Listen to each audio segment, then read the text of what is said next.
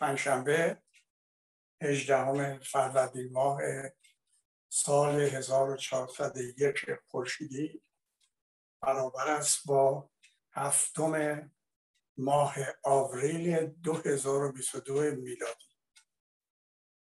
با درود بر بینندگان و شنوندگان برنامه بررسی رویدادها را از تلویزیون رنگی کمان آغاز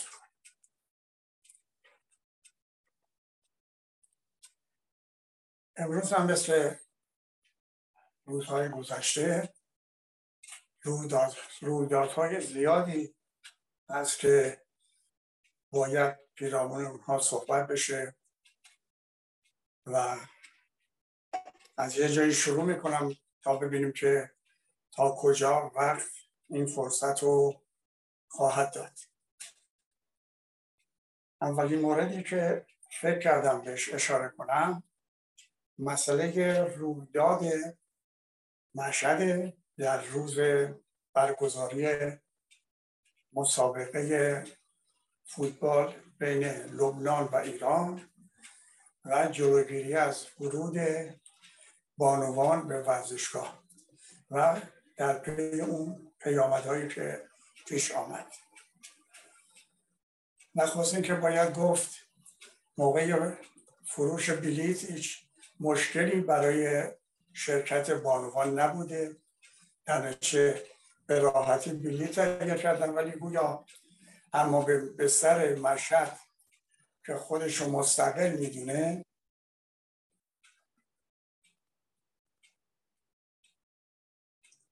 خودش رو مستقل می‌دونه و تصور می‌کنه که استان خراسان متعلق به اوه و او تابع قانون نیست. او تصمیم البته آدم بدنامیه. آدم متملقیه. خیلی خوب تشخیص میگه قدرت کجاست در دست کی هست و بلافاصله شروع می‌کنه به تملق گفتن. تملق های که معمولا کسی حاضر نیست به اون قدرتمند بگه. یا این آدم گفته بوده که در شهری که من امام به سرش هستم نبایستی بانوان در مسابقه در ورزشگاه شرکت کنن برای دیدن مسابقه فوتبال. و حتی یه جای اظهار فرض کرده بود که حالا خانم ها اگر زیادم علاقمندن بشینن توی منزلشون از تلویزیون نگاه کنن. چه لزومی داره که بیان به ورزشگاه به دنبال مخالفت اون و طبیعتا پاسداران مقامات فدراسیون هم که بلیط فروخته بودن جلوگیری کردن از ورود خانم به ورزشگاه و اعلام کردن البته بعدها اعلام کردن که این بلیت ها تقلبی بوده. ولی خب معمولا دروغو کم میشه. اگر بلیت ها تقلبی بوده چرا حتی یک بلیت آقایون تقلبی در رنگ حال خانما اجتماع کردن تظاهرات کردن برای خواست بر حق خودشون که دیدن مسابقه فوتبال بوده. تلاش کردن ولی پاسداران یا نمی‌دونم نیروهای انتظامی اینها برای متفرق کردن از گاز اشراور استفاده کردن. حالا میگن از فلفل و این چیزان که واقعا کاری ضد بشری بر علیه شیزنان ما به کار بردن علیه شیزنان ما به کار بردن و سر و صدای بزرگی پیش اومد به طوری که فیفا در این مورد توضیح خواست که ببینه جریان چی بوده و حتی احتمال اینکه تیم فوتبال ایران رو از محروم کنن از شرکت در مسابقات قطر در نوامبر و دسامبر برگزار میشه. حتی کسانی در ایتالیا مقامات ورزشی ایتالیا پیشنهاد کرده بودن که اگر ایران رو حذف کردید ایتالیا رو که سابقه چندین بار قهرمانی جام جهانی رو داره به جای ایران شرکت بکنه در مسابقات. ولی مسئله به اینجا ختم نشد. گویا چند تا از این امام بسترای که فقط برای پول کار می‌کنن و نام خدا و دین وسیله برای دوزی و چپاول و پول دوستی اونها. یک قرارداد موقت بین یک بانو بانوی افغانی و یک عراقی سیغه موقت این دروغایی که در بین آخونده مطرح شده از ابتدای شیعه. و اینو در اختیار یه عراقی می‌ذارن بعد چند عراقی در اون منزل تجاوز می‌کنن. کار این بانو به بیمارستان می‌کشه. برادر ایشون برادر این بانو خبر میشه و میاد آینا سرشاف میشه. خیلی بد رفتار می‌کنن. واجه های توهین آمیز و حقارت آمیز به کار می‌برن. این جوون هم میره و از نزدیک ترین جای کار تهیه می‌کنه و میاد به این سه امامه به سر دوز حقوق باز حمله می‌کنه که میگن دو تا کشته شده و یک دو تن از اونها کشته شدن و یکی از اونها هم کارش به بیمارستان کشیده. این نتیجه ندونم کاری و حقوق بازی و دروگویی کسایی که امامه به سر گذاشتن و به عنوان جانش این که جانشین ائمه اطهار هستن آبرویی برای ائمه اطهاری که به حال مردمی که اعتقاد دارن باقی نگذاشتن. و به حال ملی خارج از کشور محکوم کرد. همه سازمان های سیاسی محکوم کردن. مهندس شلالی بازیکن معروف تیم شاهین و پرسپولیس در یه مصاحبه خیلی تند به اینا حمله کرد و یک موج و ضد این آخوند امام به سر ضد بشر که شایع کردن نمی‌دونم ولی نمیگم که برای عراقی هایی که بوی کربلا دارن حاضر خانوادش هم در سیره اونا در میاره می‌ذاریم از مسائل میریم به مسئله جنگ پوتین یورش پوتین به اوکراین. که می‌دونیم خیلی از جاهایی که روزهای اول تونسته بودن تسخیر کنن به وسیله تانکهایی که فرستاده بودن در اثر موشکهایی که به این تانک ها زده شد و همه کار افتاد یا بیشترش از کار افتاد پوتین در حال مجبور شد عقب نشینی کنه. و در این عقب نشینی متاسفانه جنایت های انجام داد که حال روی سرمایهداری هم سفیر کرد. بعضی از دوستان هموطن ما هموطنان ما که چپ نابریده اسم خودشون گذاشتن که هنوز برایشون روسیه روسیه کبیره و پوتین استالین ثانی اینها تمام مدت برای توجیه جنایت پوتین در اوکراین به جنایت های سرمایه داری در عراق و افغانستان و کشورهای آمریکای لاتین اشاره می‌کنن این کاملا درسته. نظام سرمایه داری یعنی نظام سرمایه انسانیت و جون انسان ها براش مطرح نیست. ولی نمیشه به استناد به جنایات نظام سرمایه داری جنایات پوتین رو توجیه کرد. نمیشه گفت فلان کس چون دزده منم حق دارم دزدی کنم. دزدی کار بده آدم کشی کار بدیه. خواه توسط نظام سرمایه داری میشه خواه توسط نظام سابقا کمونیسم. حال این مسئله همچنان ادامه داره ولی اونچه به نظر می‌رسه پوتین تقریبا اینکه ناموفق بوده درک کرده.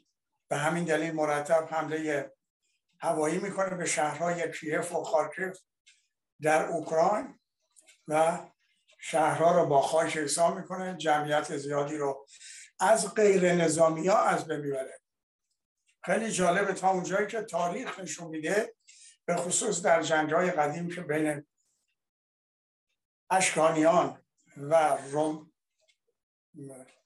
مثل امپراتور روم انجام می‌شد بعدش بین ساسانیان و رومیان انجام می‌شد. در این جنگ ها فقط نظامیان و سربازای پیاده نظام و سوار نظام و نیزه اندازان کشته می شدن ولی جنگ های اخیر اصلا جنگ بین ارتشا نیست. یعنی ارتشا با هم نمی جنگن این مردم بیگناه هستن که هیچ دخالتی نه در جنگ دارن نه در نیروهای نظامی اینها کشته میشن. این در عراق هم اتفاق افتاد در افغانستان هم اتفاق افتاد.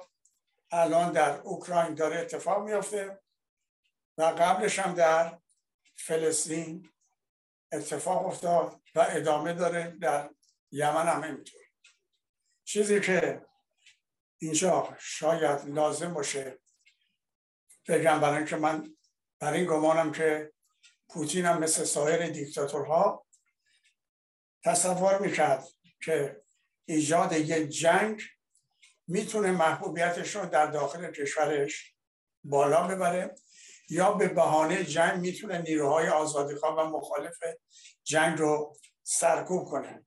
همین کار رو در روسیه کرده. حتی پیرزنی که در جنگ استالینگراد که به هر حال روسیه توانست ارتش هیتلری رو شکست بده زنده بوده حالا تشخص می‌کنید سنش چقدره؟ وقتی در اعتراض به این جنگ خانماسوس به میدون اومد به عنوان تظاهرات و سربازها با تمام احترامی که برای این پیرزن قائل بودن ولی به دستور پوتین ناگزیر بودن که اینو ببرن.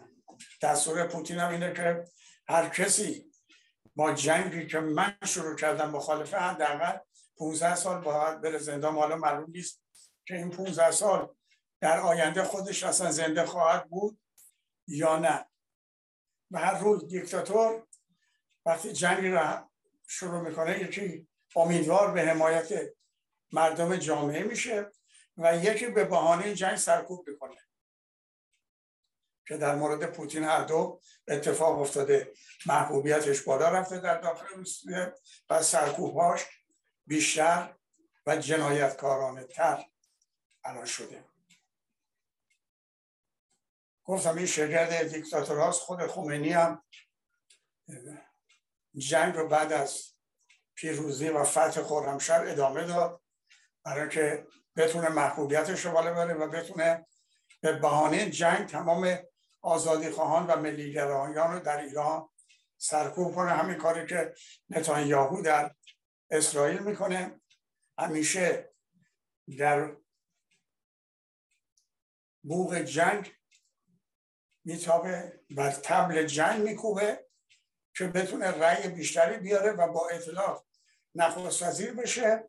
به اعتبار این محبوبیتی که پیدا می‌کنه که حالا هیچ وقت هم 20 درصد مردم اسرائیل بهش رأی ندادن نخست وزیر بشه و دو میلیون مردم اسرائیل رو در مردم فلسطین رو در سرزمین خودشون زندانی کرد می‌خواستم بگم که این شگرد دیکتاتور هاست و حکومت های سرمایه داری لاغن این حسن رو دارن که یک کسی نمی‌تونه بیش از دو دوره و یه مدت معینی در رأس قدرت باشه و مست قدرت بشه و دست به جنایت بزنه. این یکی از حسناش ضمن تمام ایرادایی که به نظام سرمایداری هست.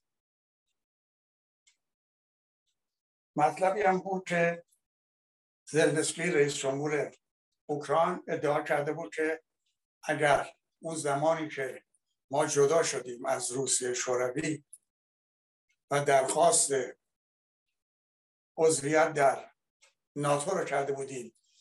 خانم مرکل صدر آلمان و آقای سرکوزی رئیس جمهور وقت فرانسه موافقت می‌کردن روسیه جرأت نمی‌کرد حمله کنه. که این حرف نادرست جنگ همون موقع شروع می‌شد و خانم مرکل هم این پاسخ داد. ولی اشاره به این موضوع لازمه که اشاره کنم به این که زمانی که ویلی برانت که خیلی قول سیاست آلمان بعد از جنگ هست. بعد از اینکه شهردار بلن بود به صدارت وزما رسید. سیاست نگاه به شرق یا نزدیکی به شرق رو پیش گرفت و تمام تلاشش این بود و بارها عنوان کرده بود که روسیه دارای موشک های میانبرد کروز هست و آلمان و آمریکا دارای موشک های میانبرد پرشینگ. اگر این دو با هم درگیر بشن آلمان که این وسط هست کوبیده میشه. بنابراین سیاست بیلیبران که اشمیت هلمون اشمیت جانشینش هم ادامه داد و الان هم خانم مرکل ادامه میده اینه که تنش دادایی بکنن بین شرق و کار به جای برخورد نظامی نکشه. بنابراین این حرف رئیس جمهور اوکراین حرفی از روز روی ناراحتی گفته. اگر اینا به به ناتو میپیوستن جنگ همون باب شروع شد و نمیپیوستن هم پوتین حمله می‌کرد. برای اینکه پوتین معتقد بود که اصلا اوکراین از نظر تاریخی و سرزمینی با روسیه یکیست و تصور می‌کرد با یک حمله برقاسا اوکراین رو فتح می‌کنه رئیس جمهور هم فرار می‌کنه رئیس جمهور اوکراین منظورم. و ایشون یه نفر رو به عنوان جانشین رئیس جمهور از دست نشاندگان خودش میذاشت در اونجا و مثل سایر کشورها بلاروس رو نمی‌دونم قزاقستان و قرقیزستان اونجا که همه جا دست نشانده گذاشته بدون اشغال نظامی اینا رو تابع روسیه کرده و همون سیاست تزارها رو عملا پیاده کرده ولی اینجا حسابش نادرست در اومد. در این حمله نه با ارتش با سران ارتش مشورت کرد نه با مجلس چون فکر می‌کرد این پیروزی بزرگ به نام خودش در تاریخ روسیه ثبت کنه که الان دیگه قبول کرده که عقب نشینی کنه. تنها راهی که براش مونده اینه که اون دو استان شرقی اوکراین که غرب روسیه میشه و اعلام استقلال کردن. استقلال اونها رو به رسمیت بشناسه و یک دست نشانده خودش رو در اونجا در رس قدرت قرار اینجا یه موردی هم به فکرم رسیده. بارها به فکرم رسیده که بیان کنم ولی شاید فرصت دست نداده و اون که در قدیم کسانی که می‌خواستن ملا بشن می‌رفتن. یه قرآنی نمی‌دونم چیزی حدیثی میخوندن می‌گفتن ما خوندیم و ملا شدیم. الان در بین هموطنهای ما در داخل خارج ما کسانی رو داریم که ناخوانده ملا شدن. و متاسفانه این ارتباط های کنونی این امکان میده که این ناخوانده ها هر چی بخوان برای دیگران بفرست یه موردش نمی‌دونم کی برهای هموطنی گفته بود که پوتین شکست می‌خوره ضعیف میشه از قدرت میافته. و این به سود ایرانه. تا اینجا درسته. چرا به سود ایرانه؟ برای اینکه پوتین بزرگترین پشتیبان ایرانه. این ناخوانده ملا نمی‌دونه که پوتین بزرگترین پشتیبان علی خامنه ای و طبیعتا بزرگترین دشمن ایرانه. و بیان می‌کنه که پوتین بزرگترین حامی ایرانه. بنابراین شکستش به نفع ماست. با این حامی ایرانه شکست چرا به نفع ماست. یا یک کسی می نیسته یعنی اصلا این ناخوانده مله ها اشکالشونه که ناخواندن نمی‌خونن حاضر نیستن بخونن. اینها فرقی بین مردم افغانستان که با ما سرزمین مشترک داشتیم با هم. زبان مشترک داریم. تاریخ مشترک داریم. سنت های مشترک داریم. پدر زبان فارسی فردوسی بزرگ مشترک داریم تمام بزرگان ادبی و علمی ما مشترکه. فرق اینا رو با داعش و با وهابیا و با طالبان نمی‌دونم. طبیعتا وقتی آمریکا با طالبان توافق کرد که نیروهاش از افغانستان می‌بره. من اینو بارها گفتم و جنگ از رو در اختیار طالبان می‌ذاره و طالبان هم مجبورن این دستور رو اجرا کنن که یه موردش رو لو دادن خودشون. گفتن ما با آمریکا تعهد سپردیم که القاعده رو در افغانستان فعال نکنیم و نکردیم. و طبیعی بود که تعهدات دیگرشون کمک به مخالفین در ایران مخالفین در تاجیکستان اسلامگره های چین و اسلامگرایان کشمیر در هندوستان بود. خب یک همچین آدم های خوبخاری که سابقه جنایت دارن حاکم میشن اونم با کمک آمریکا با حمایت آمریکا طبیعتا مردم فرار می‌کنن. این مردم ممکنه به هندوستان برن به چین برن به تاجیکستان برن ولی طبیعیه که بیشتر به سمت ایران سرزمین مشترکمون میاد الان بیش از پنج میلیون افغانی خانه هاشون گذاشتن و ناچار به فرار شدن و هیچ کدوم از این بلنگوهای سرمایداری در این مورد صحبت نمی‌کنه همونطور که بلنگوهای سرمایداری که در مورد دو سه میلیون مردم اوکراین که به کشورهای همجوار رفتن این همه تو می میتابند و این همه سر و صدا را می‌دونن این همه تبلیغ می‌کنن. در مورد 8 میلیون ایرانی 7 میلیون ایرانی که جلای وطن کردن هیچی نمیگن. این نظام سرمایه داری اینه. ولی به هر حال مردم افغان حق دارن از دست جانی های طالبان فرار بکنن داعش فرار بکنن. این حق طبیعی مردم و بیشترشون هم به سمت ایران اومدن. و اینم طبیعی با تاریخ مشترک با زبان مشترک با تمام اون پیوندهای مشترک به سمت ایران میاد ولی طبیعی بود. یک بار من در گفتگاه اون زمان گفتم طبیعیه که وقتی مردم فرار می‌کنن از افغانستان به سمت کشورهای همجوار طبیعیه که طالبان و داعش و وهابیا و نمی‌دونم همه اینا همین آدم کشا داخل اینا بیان.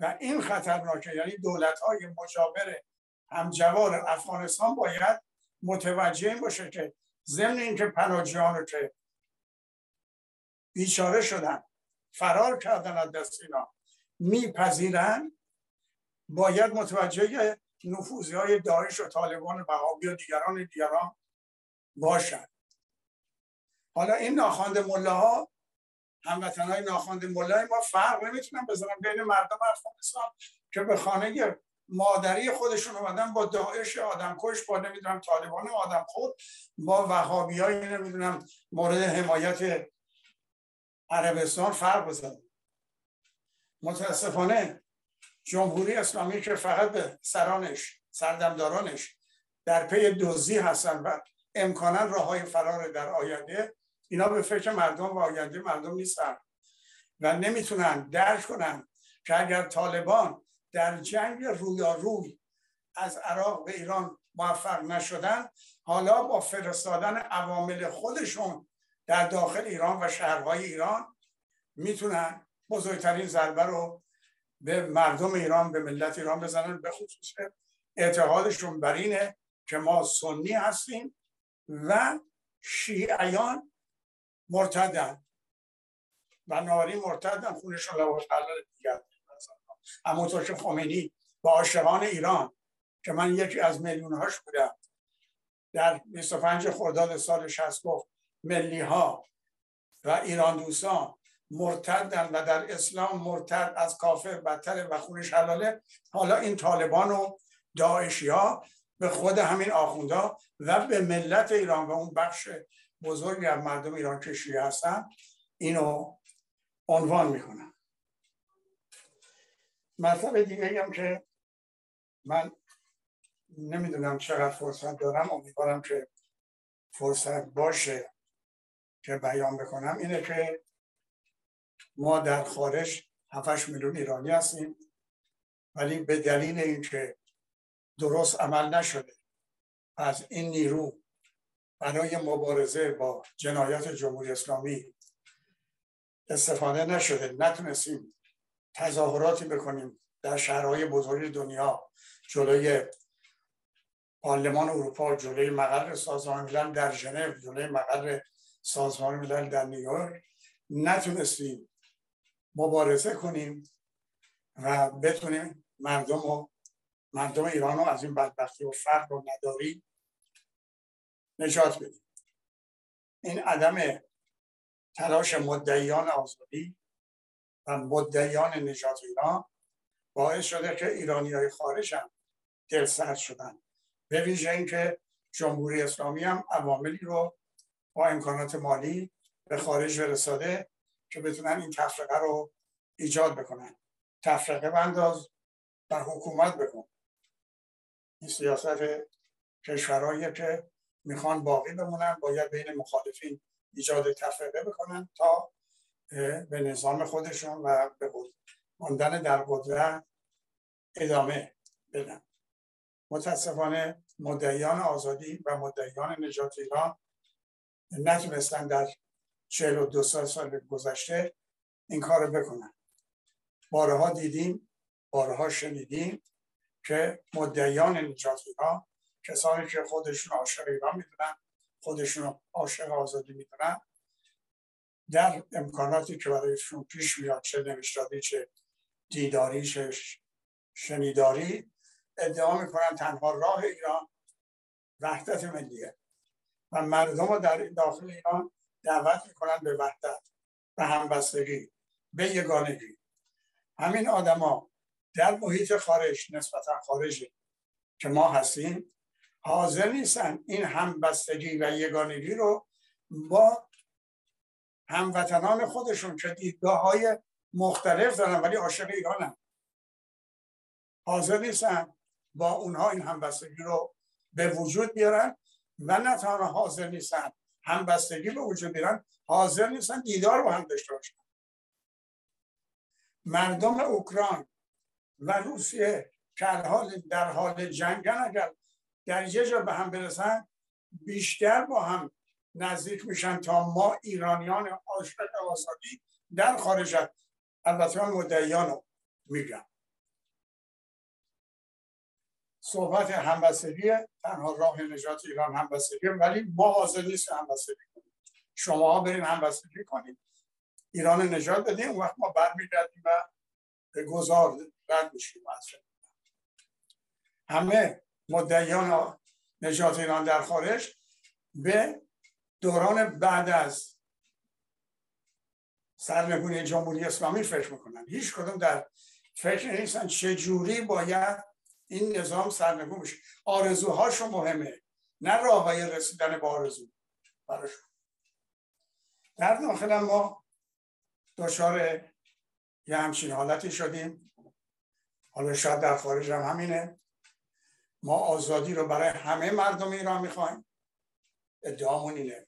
اما حاضر نیستیم که بپذیریم این آزادی شامل آزادی سیاسی شرکت در احزاب سیاسی آزادی اعتقاد مذهبی میشه.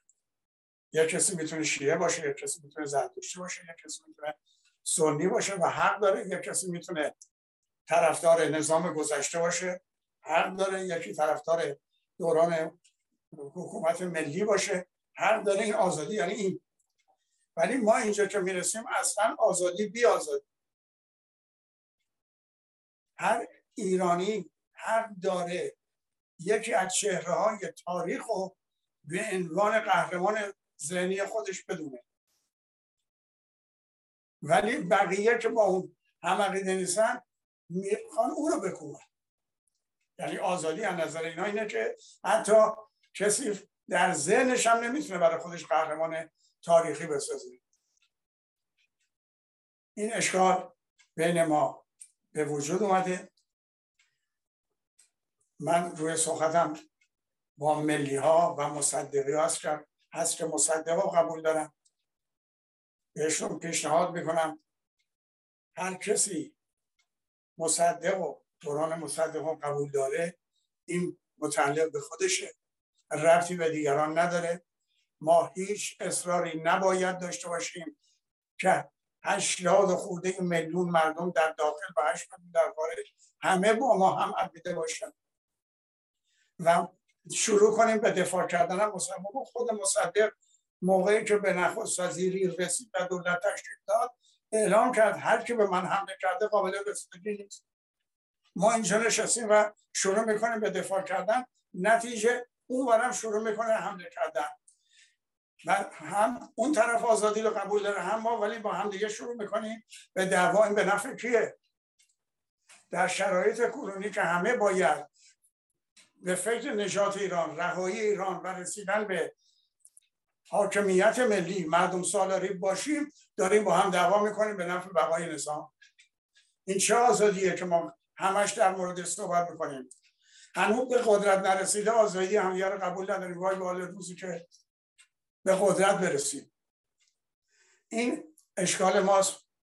این ایجاد معروف بود در گذشته. گفتن جنگ نعمتی هیدری طرفداران نعمت الله شاه نعمت الله ولی و طرفداران کسی شیخ دیگری از سران طریقت به نام حیدر حیدر خان اینا با هم دعوا داشتن و این صده ها طول کشید. هر جا دعوا می‌شد بین دو طرف می‌گفتن جنگ نعمتی هیدری شروع شد. حالا ما مردم اونجا در بدبختی در نداری در فهم موندن ما جنگ نعمتی هیدری رو انداختیم به نفع بقای نظام. من اعلام می‌کنم به تمام کسانی که خودشون ملی می‌دونن و عاشق ایران می‌دونن میگم این نوع حرکت ها هم با آزادی با غیرت داره هم نجات ایران رو عقب میدازه. ما که آزادی رو قبول داریم این آزادی رو باید برای همه مردم ایران قبول داشته باشیم. حتی برای مخالفین خودمون. حتی اگر مخالفین ما علیه ما چیز بنویسن. و تظاهرات بکنن و شعار بدن. این میشه آزادی. و آزادی یعنی اون من میگم و من می‌خوام این آزادی نیست که متاسفانه بین ادهی نفوذ کرده یکی میگه مصدق در دفاع مصدق. وقتی رفته دادگاه لاهر رفت یه صندلی خالی نشست. این صندلی مال وکیل انگلیسان بود. پا نمی‌شد. اون آخه بابا مصدق نخست وزیر ایران بود. مصدق قانوندار بود مصدق دکتر دکتر در حقوق بود این کار بچه گونه رو که نمیکن تو میاد دفاع بکنی مصدق قرار بکنی لطمه می‌زنید اون یکی میاد از محمد رضا شاه تعریف کنه چون دوست داره. خب حق داری دوست ولی دروغ چرا؟ میگه محمد رضا شاه کسی بود که با تزار روسیه روابط سیاسی ایران رو بابا موقعی که تزار روسیه نیکولای دوم به دست انقلابیون کشته شد خودش و خانوادهش اصلا محمد رضا شاه به دنیا نیومده بوده. اصلا رضاخان شاه نشده بوده.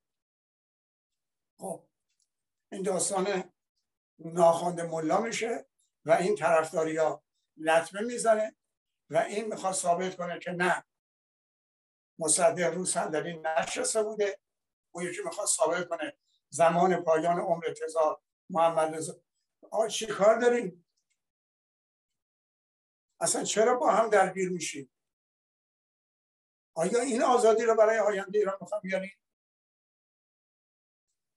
من اعلام می‌کنم هر کی خودش ملی بود هر کی خودش مصدق می‌دونه اگر با اعتقادات دیگران ما اعتقادات دیگران رو قبول نداریم ولی جنگ نمی کنیم جنگ نباید بکنیم.